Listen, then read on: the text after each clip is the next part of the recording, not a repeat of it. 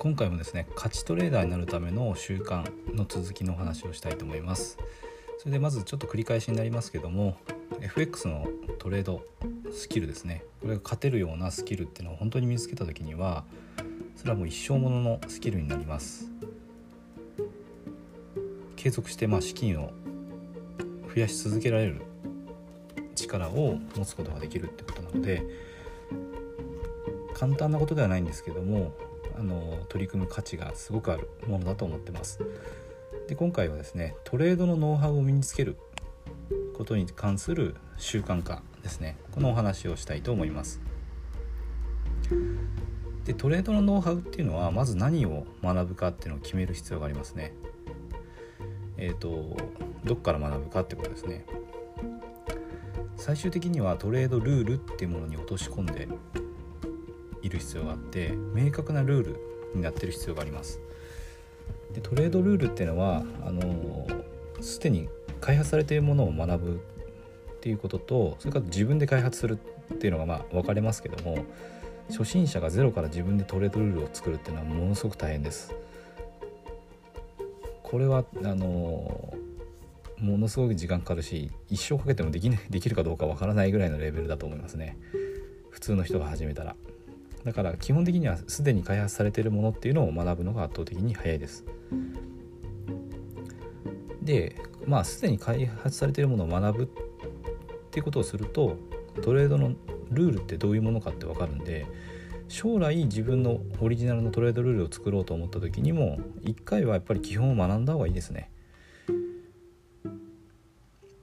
だからあの誰かが作った特定の型をしっかりまず学んで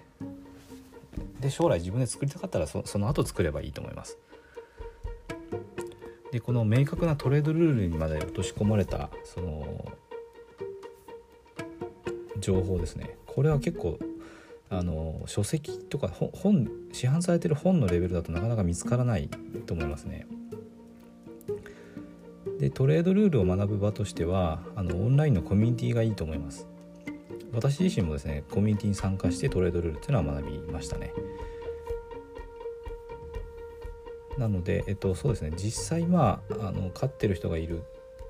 とかあと口コミとかあのちゃんと活発に活動されてるようなコミュニティを探して、えっと、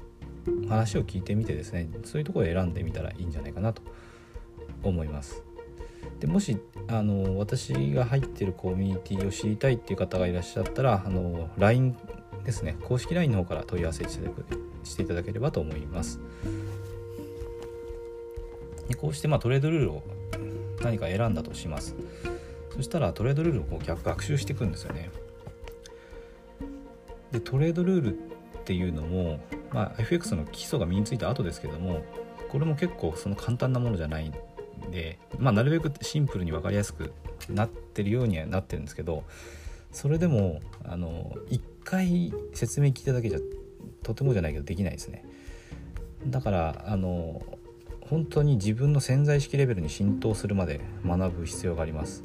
だからチャートを見てた時に自分がそのトレードルール通りの行動を取れるようにするっていうのが目的なんであのそうですね。インターネットのそのコミュニティであれば例えば動画を見てとか PDF 見てとかって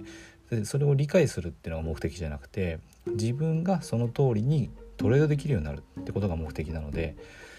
例えばですね動画教材だったら一通りの内容を10回ぐらいはまあ繰り返してみた方がいいですね。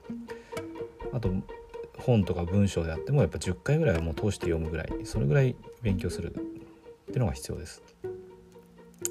これもあの将来自分がトレードする時間帯とかに決めて毎日毎日繰り返し繰り返しあの勉強していく。こういう習慣をつける必要があると思いますね。私自身もやっぱり毎日時間を決めて勉強してましたね。でやっぱ10回は見てるしその後実際トレードを始めるようになってからも何回も見返してるんで本当にま何十数十回っていうレベルであの確認をしてます。